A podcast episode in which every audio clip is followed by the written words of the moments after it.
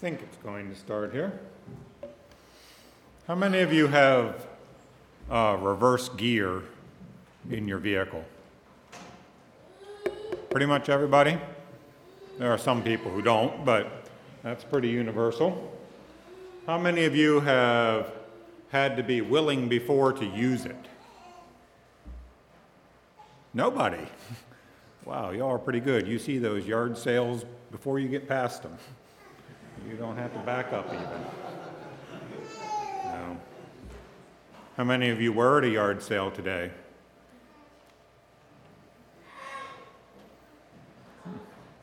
Nice sized church and no Mennonites present whatsoever. no, I was thinking about. Uh,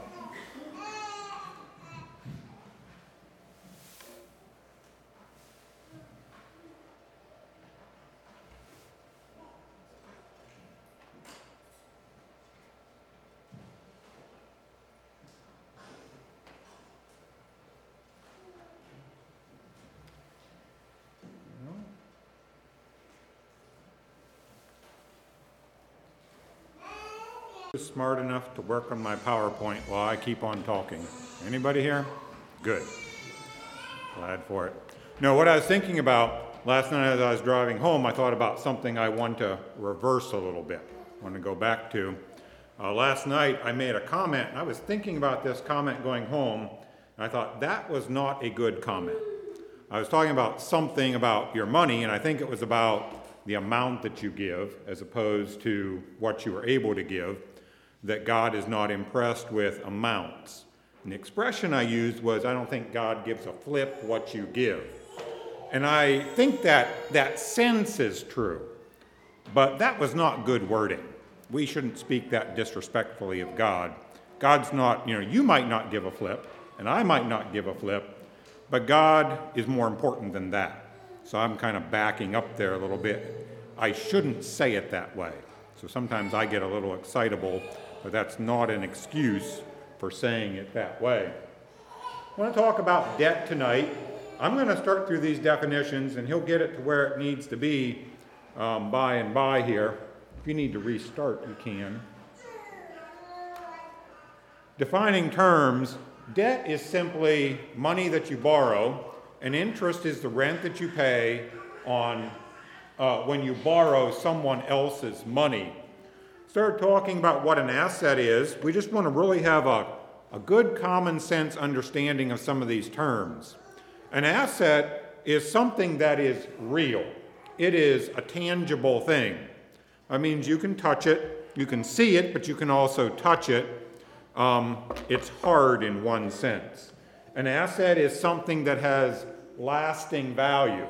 It was worth something yesterday, it's worth something today, and you have a reasonable expectation that it will be worth something again tomorrow. Because it has lasting value, was worth something yesterday, is worth something today, and you believe every it is commonly held to be worth something tomorrow, it is then transferable.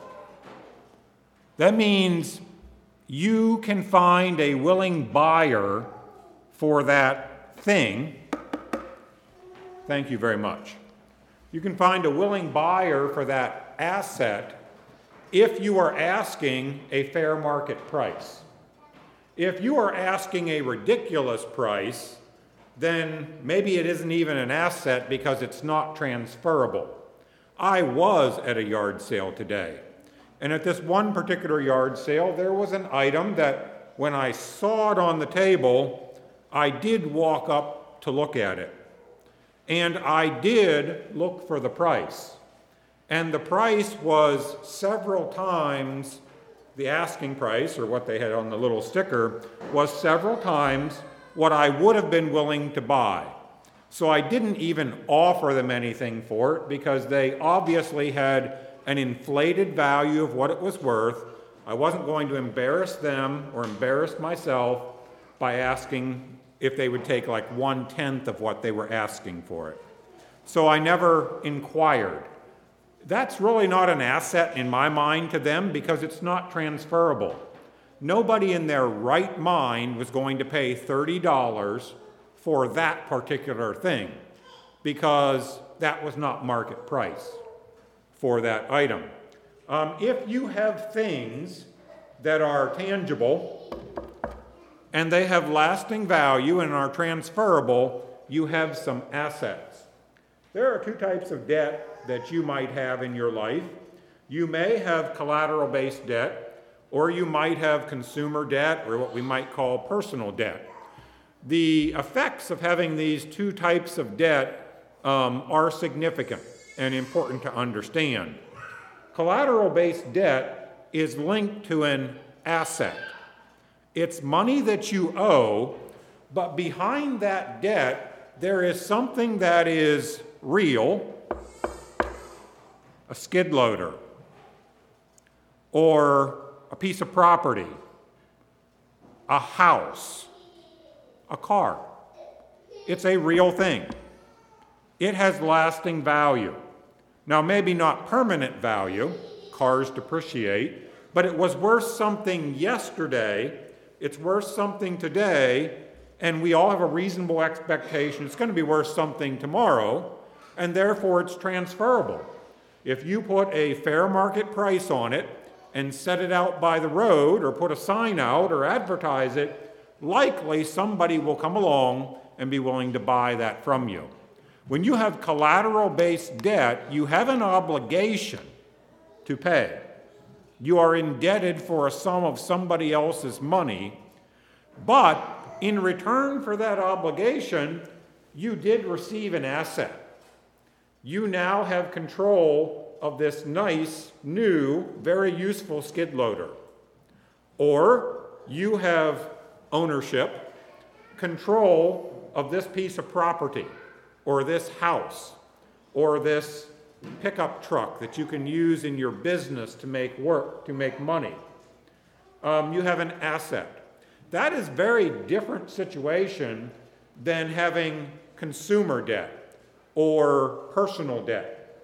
Personal debt is not linked to an asset. There is nothing tangible of lasting value which is transferable to another person.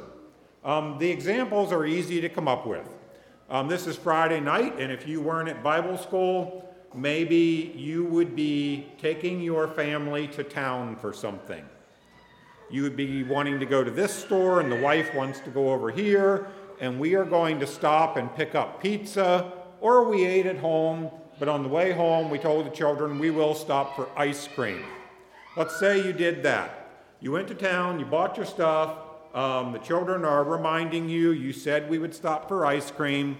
So you stop, you go up, you order what you want, you order what the wife wants, you remember everything the children want to order, you get all your ice cream, and you pay for it with your credit card. They ring you up, and you walk away. How much are those ice cream cones worth tomorrow? Ice cream cones have very low resale value. Okay? Um, they're generally not transferable. They are hard in the sense that they are real things, but they don't have lasting value. They certainly have value at the moment you got them. You were willing to enter into a financial transaction to get that nice big um, soft serve chocolate cone. You were willing. It had value to you right now. How much value does it have tomorrow?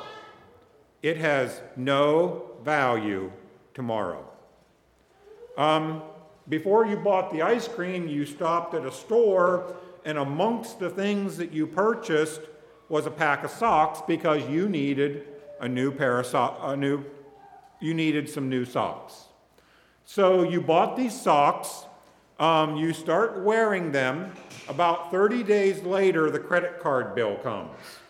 And you had bought the socks with your credit card. And alas, you are low on funds. You do not quite have enough money to pay the credit card bill. So, what do you do? Do you fold the socks up nicely and send them to Visa? Sorry, I did not quite have the money, but I will just return the socks.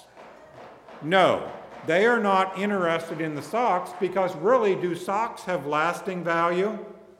No. Does the debt still exist? Yes. So when you buy an asset, hard, tangible, transferable, lasting value, and you have a debt, if you want to get rid of the debt, push comes to shove, things are getting tight, um, you've changed your mind, you want to do something different, you don't want to owe money anymore, what can you do? You can sell the skid loader or the property or the pickup truck, and you can get some money back, and hopefully you can pay your debt. You have a debt, but it is based on an asset that has value. That is an entirely different situation to be in than to have run up credit card debt and there's nothing standing behind it. When the bill comes due, you owe, but you have gained no assets. You have consumed, that's why we call it consumer debt, you have consumed whatever value was there, it's no longer transferable to someone else.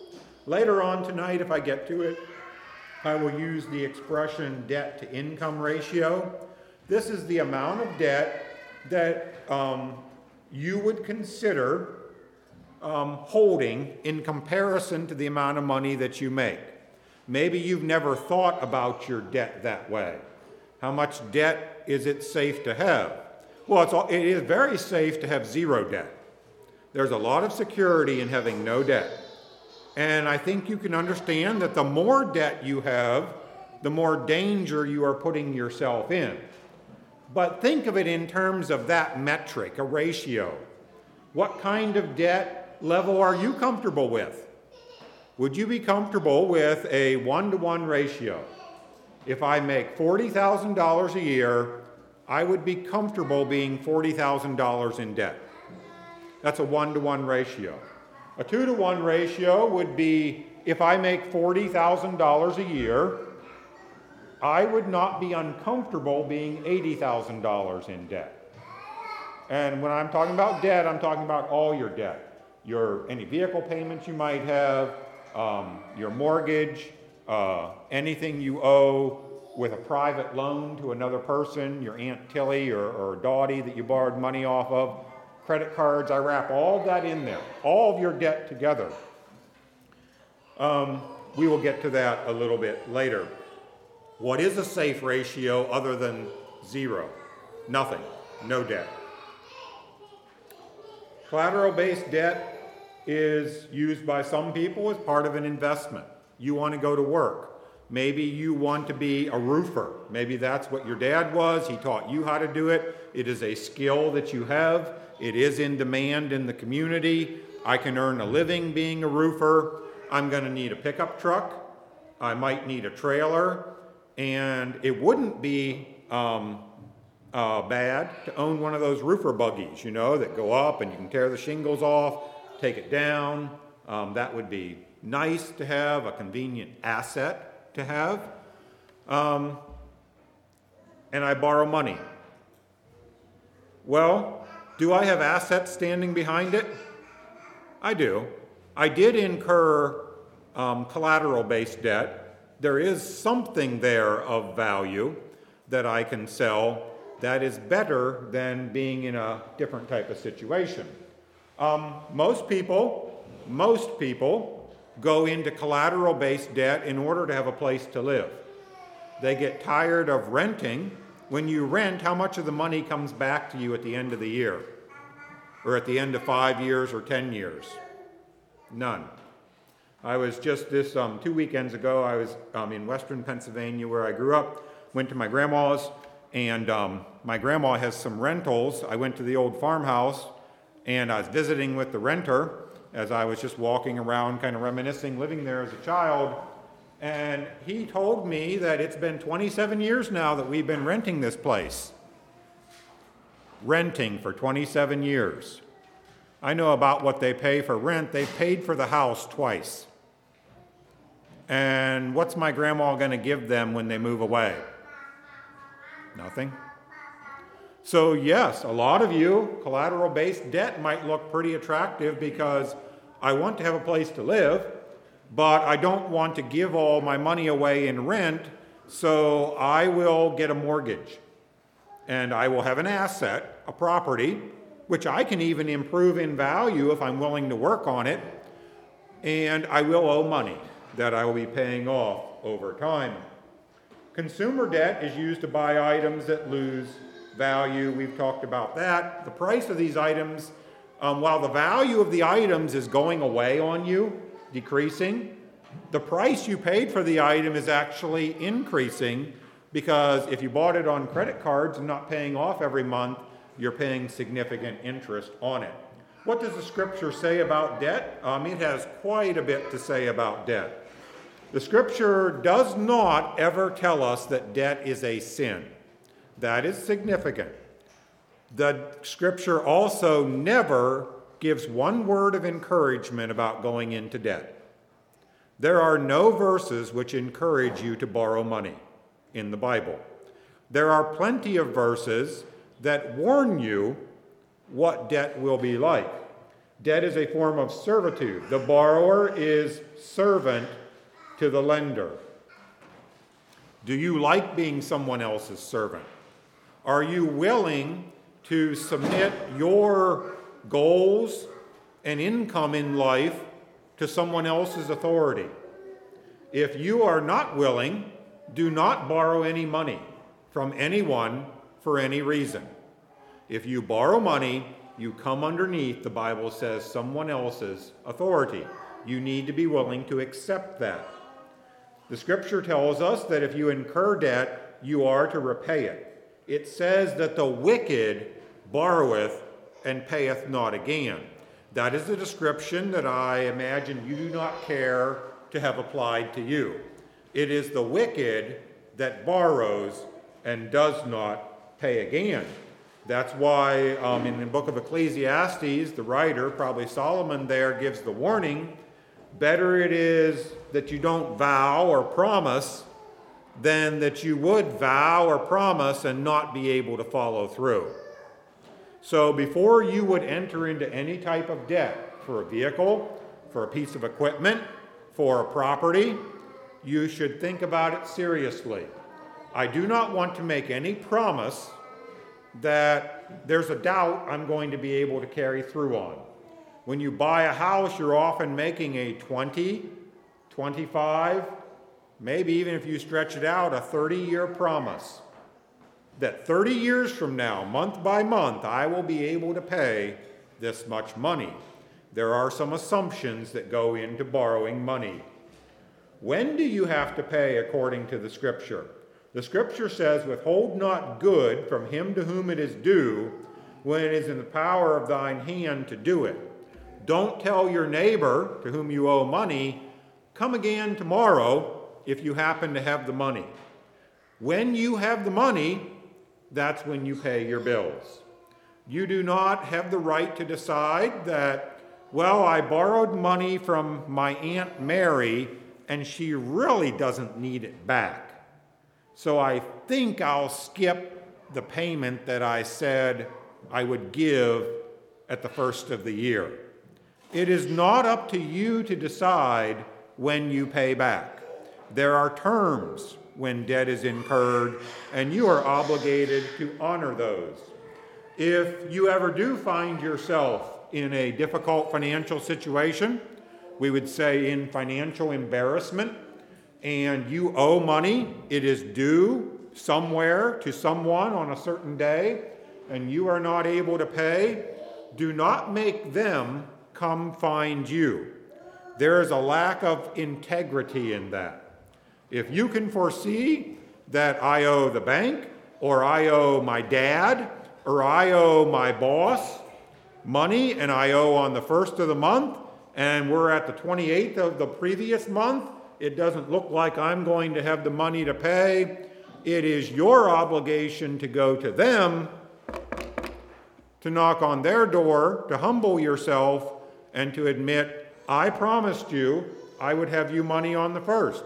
That was our agreement.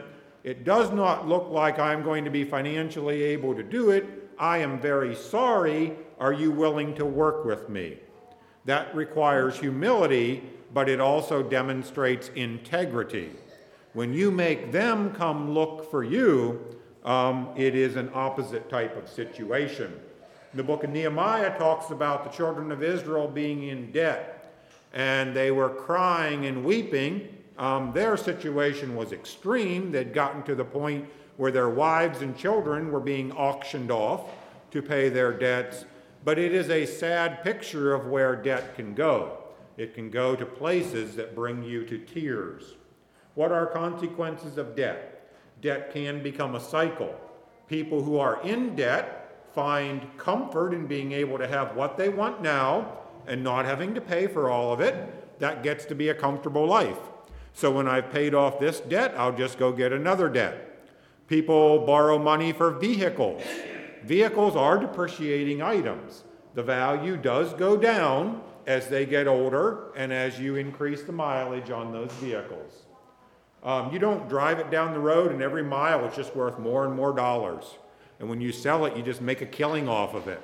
No, um, don't you generally lose money after you drive a vehicle for a number of years and then sell it? It's a depreciating item. Um, some people get into vehicle debt. They have this big car payment or truck payment, and they're paying on it and paying on it, and finally, five or seven years later, they get it paid for, and then soon after, it's not in good running condition, it's not trustworthy, and what do they have to do? All their money went into payments. They couldn't save up money for another vehicle, and now they have to go right into another debt cycle. Debt causes worry and stress, debt increases temptations.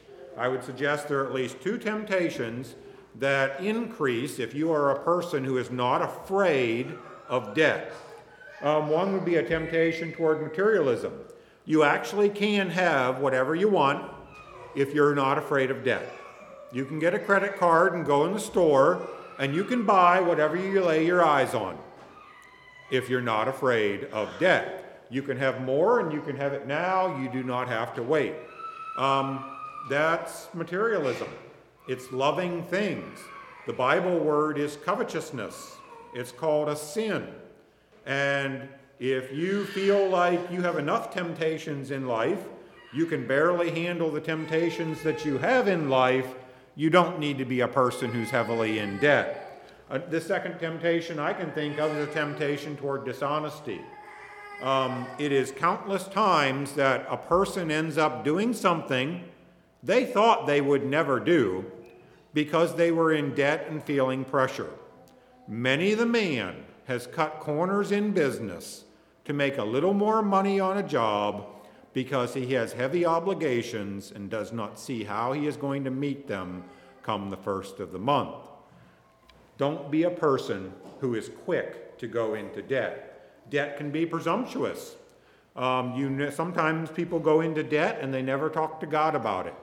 They never prayed and asked if God wanted them to buy that thing and if God wanted them to wait or if God wanted to provide some other way. Perhaps there has been a time in your life when God had something planned for you. He had something lined up to come your way to meet a need in your life, and without even talking to him, you went ahead and borrowed money and just got what you wanted. And God said, Fine, you did that your way. I will just direct the thing I was going to send your way to someone else. Debt can be presumptuous. And remember that debt ties down resources, ties down your money, and it ties down your time. Here, I'd like to give a particular encouragement to those who are young fathers or young married men. Your children are only young one time. If you are a man who is unafraid of large debt, you buy too big of a house, you buy too nice of a house, your pride wants you to drive a nicer truck than you can afford to drive, then you will have large debt. You will need to spend more hours working and you will get to spend less time with your children. And time lost with little children is never regained, nor can quantity of time be replaced with quality time. So if you're a young man, you would be better off postponing large debt until you invest in your children first. Many a man has paid off, has built a business or paid off a farm, and in the end lost the chance to build good, solid relationship and provide good training to his children. Many a man in his old age has regretted it, and it is too late to change anything. Don't be a young man that goes down that path. Admittedly, housing is the largest expense you are going to face as a family, most likely, unless you go into some type of larger business. It is challenging, and if you live in one of the larger Anabaptist communities, as you do, um, you face a particular challenge. Um, we moved from a larger community to a smaller community, and there certainly are differences in real estate prices. The young couples in our community can buy fixer-upper houses for fifty to seventy thousand dollars. They might have to put thirty to fifty thousand dollars in it, but they're starting off with very nice homes for under $150,000. I don't imagine you can start off with a very nice home for under $150,000 in your community. If you want to live here, it's going to be a significant expense in your life, and you're going to have to plan, have a plan to meet that. Do remember that rented housing is not always a bad option. I, I think it would be profoundly unwise for you to rent for 27 years and pay off a place twice for some other person. Um, but um, renters have some advantages. No, they're not going to get any of their money back, but they are not responsibly generous for the maintenance. They do not have to pay real estate taxes, which, when you own a property, you find out how significant that is. And they have flexibility. If they change their mind, want to go into voluntary service, what do they do? They walk away. You own a property, you have a 20 year mortgage on that property, you don't walk away, you may have to take time to disengage yourself from it. Um, for some young people, it's just a question of not are you going to lose money, you just get to choose how you're going to lose money. You can lose money paying rent, or you can lose money by paying a lot of interest because you only had a small down payment and had to borrow a very large amount of money and end up paying more interest in your lifetime. A little bit of advice for young people when it comes to housing you should certainly look for value added housing options. Don't buy at the top of the market, buy at the bottom of the market. Buy the worst looking house in a good neighborhood. And then invest your sweat equity to make it into a better property, build value in it. Don't expect to start where your parents left off. Um, your parents did not have the house that they have now back when they were newly married. You need to um, realize that the house we first buy when we're newly married, it's not our dream house. It doesn't need to be our dream house. It doesn't have to be the house that we want to raise our children in and host our grandchildren in. It needs to be the house that works for us when there's me and her and a little boy and a little baby girl. It needs to work for a couple of years for us. And then after that, we'll move to something that's a little further off the road, has a nicer yard, and maybe has more of the other things we would like about it. Be willing to start humble. Um, some bench, bench debt benchmarks. These are the benchmarks we use at AF. If you would apply to us for a loan, um, we're going to be looking for something. We do not want your housing cost to be, um, oh, there's a wrong word in there. It says less. Housing costs should not be more than 33% of your monthly income. What do we wrap into housing cost?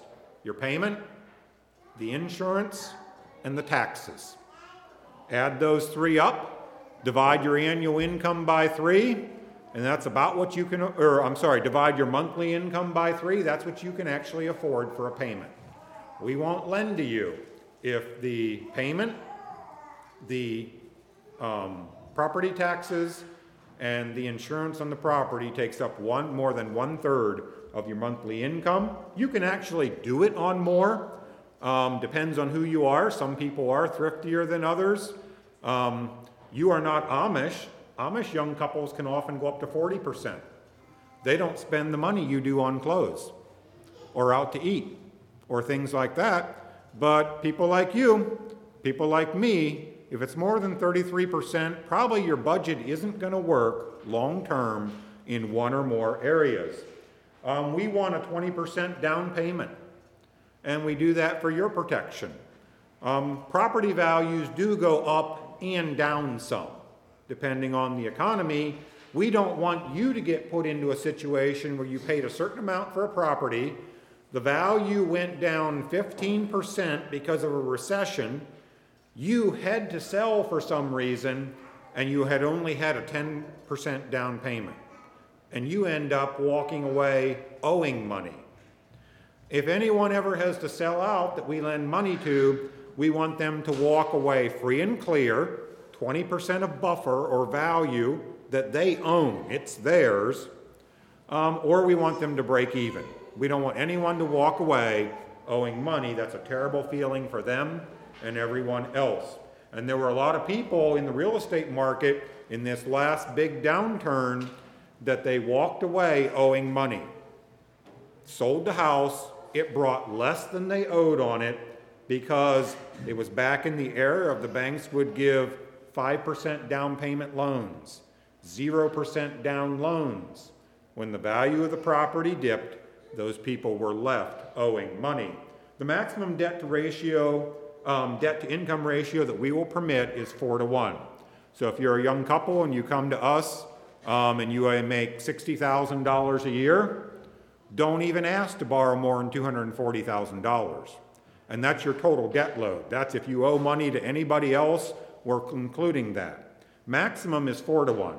So if you're a little bit of a risk taker in life, um, maybe we'd let you go to four to one.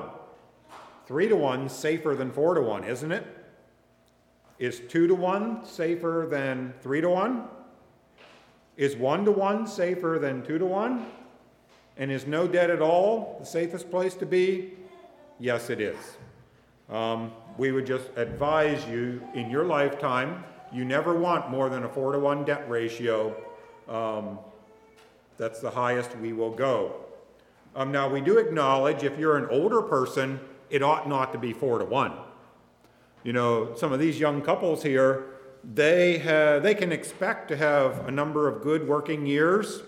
Some of you other people sitting here, um, you look like you've got 10 years left, or five years, or you don't have any good years left. You know? Um, we can't count that you can have handle a 10 year payment. Here's a sample mortgage um, just to illustrate it for you. If you've never bought a house before, um, or you're a young person and you're thinking, well, how does this work when I buy a house? This is just a this is a, a generic illustration. So take it for what it is. $150,000 mortgage, borrowed at five and a half percent for 25 years, produces a monthly payment of $921. Okay, now let's just think a little bit about this metric we said, not more than one third. So 921 is the monthly payment. I got to pay my real estate taxes yet, and I got to pay the insurance yet on this property. So let's just say we add those in. Maybe I'm up to $1,500 a month total for my housing expense now. Uh, what should my monthly income be to have that kind of payment? About $45,000 maybe. I'm sorry, $4,500. So what ought my annual income to be then? You can do some math. Um, you might need to pull your phone out.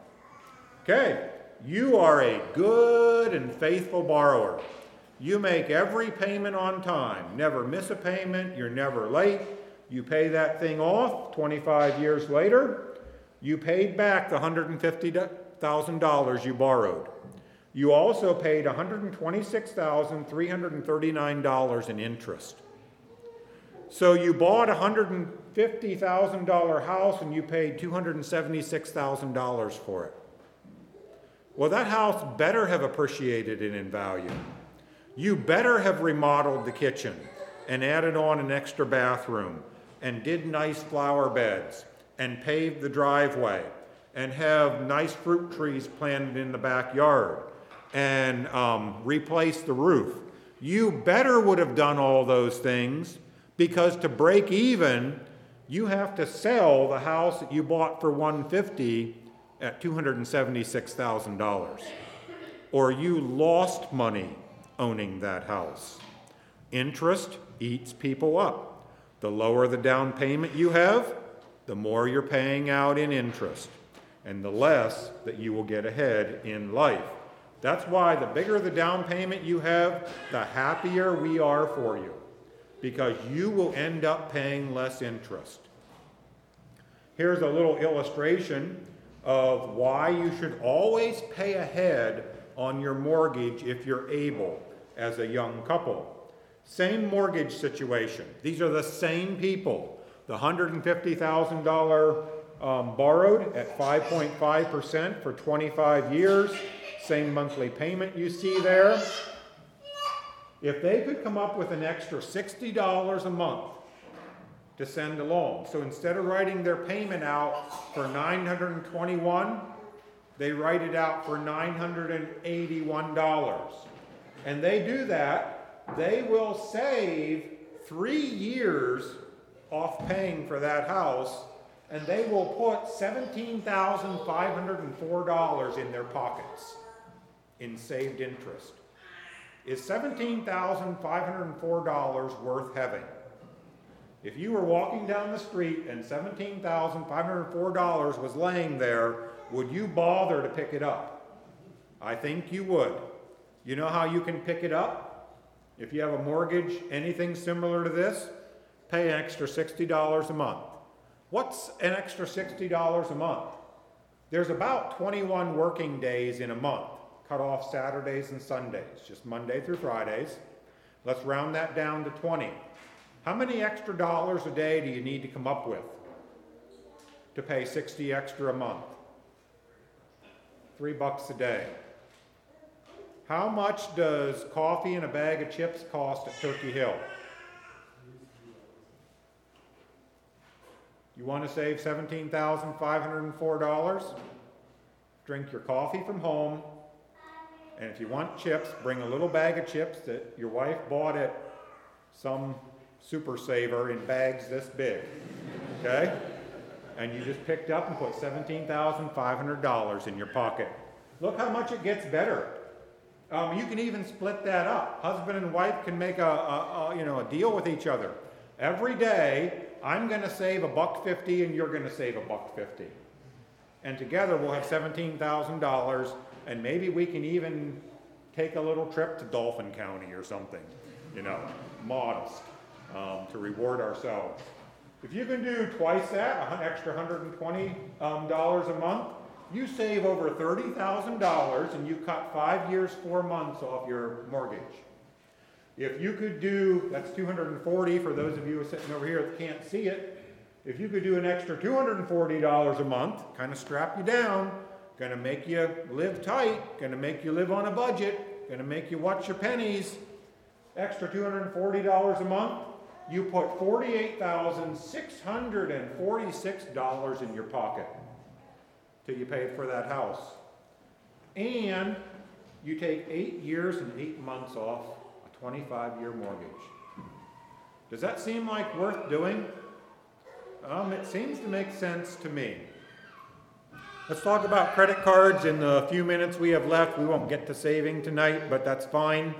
Um, if you're going to avoid debt, you're going to have to save, and one of your preachers can preach a sermon on savings um, in the next couple months. Tool that can be good? Sure. But it's a tool that's designed to trap. There are advantages from credit cards. Let's not pretend there are not advantages to having and using a credit card. Um, you can set up reoccurring monthly payments. I don't like that myself because I like the act of paying. It reminds me every month is this worth having? Is this worth doing? And sometimes I decide, no, we don't need to do that. So it's not going to be a reoccurring payment for me, but maybe that's a convenience for you. Um, it does allow you to carry less cash on hand. I travel a fair bit. I've been in Lancaster County for a week. I did bring some cash with me, but I have a little blue piece of plastic in my pocket that I used several different times this week because it meant I did not have to carry as much cash with me. Um, I'll pay it all off when the bill comes, um, use their money, never let it go over the 30 days, never pay any interest on it. But it does allow me to carry less cash. If you can always pay it off and never pay interest on a credit card, then maybe it helps you out there. Um, payments for some items, increasingly in our world, I see this one. If you're in business and you got to order parts, um, increasingly it's difficult not to order online. And they don't want to bill you, they want you to pay with a credit card. It makes sense. And certainly travel conveniences as well. Credit card traps, consumer debt trap. If you have a piece of plastic in your pocket, you can walk into most stores and you can buy what you want right now, impulse buying. You might regret you bought it later. You might not think it was worth having later, but you done bought it. It's on the credit card bill because you saw it and you had a piece of plastic in your pocket um, and you bought things that really didn't have lasting value. Generally, you do not buy skid loaders, houses, and pickup trucks on credit cards. You buy pizza, socks, and ice cream, things that depreciate in value, so of course you need to be careful. 0% interest is a trap, as are rewards or points back, Cabela's points. Aren't they good things? Don't you want to have those? Why do credit card companies offer 0% interest or points back or cash back? The only reason they offer it is because they know that over time and across the population, they will make more money off of people if they offer those programs. They know that they need to train you to pay with your credit card regularly. Um, they understand, they firmly understand that the average person, if, if that person can be trained to regularly pay with their credit card, their overall spending will increase between 12 and 18 percent because they didn't have to pay right now. You know, I, I will always have more, a little more money next month, is what we think. Remember, the credit card company is not your friend. Nothing they offer you is done for your benefit. It is only done because they know in the long run, across the population, they will pull more money out of people's pockets by offering such promotions. I would give you a little um, encouragement. Here's a policy you could set. Maybe you decide as a family we do need a credit card because of the advantages that it offers, but we are going to make a commitment, husband and wife. And it's, it's two parts to it. The first part, we're committing that we will pay it off every month in full. We will never carry a balance over and incur interest charges. We promise each other that. The second part of the commitment is the first month it ever happens that we do not pay it off in full and it goes over, we promise each other and we will hold each other to it that we are going to take that credit card. What do you think I'm going to say? Cut it up? No. I'm going to tell you to do something harder than cut it up.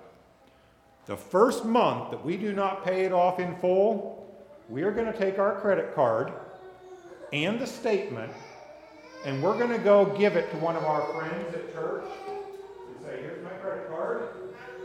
Here's the statement. I want you to look what I bought. I am not able to pay it, and I'm asking you not to give my credit card back to me until I can bring you the next statement that shows that it's paid in full. That would be pretty humiliating, wouldn't it? It's a brilliant, I will very effective tool to prevent credit card abuse. How soon till the children come up? Just about ready? Okay. Just look at this here yet, and I will stop here. Um, here's just a sample credit card for those of you who never had a credit card before. Some of you younger ones don't know how this works. A person racked up a $2,000 bill on the credit card. They couldn't pay, so the interest charges kicked in. Uh, credit cards don't charge 2 to 3% interest to the people who don't pay it off. Um, they charge exorbitant amounts. If you make the minimum payment, uh, for those of you who can't see, I apologize, but minimum payment is $50 a month. It will take you 61 months to pay it off. You racked up $2,000 of charges and then quit. You didn't put anything else on it. You quit. It will take you over five years to pay that off, and you will pay $1,077 in interest. How smart is that? You ended up paying over five years $3,077 for $2,000 worth of merchandise that is now worth nothing. The scripture says it is required in stewards that a man be found faithful. And I trust that's what you aspire to be.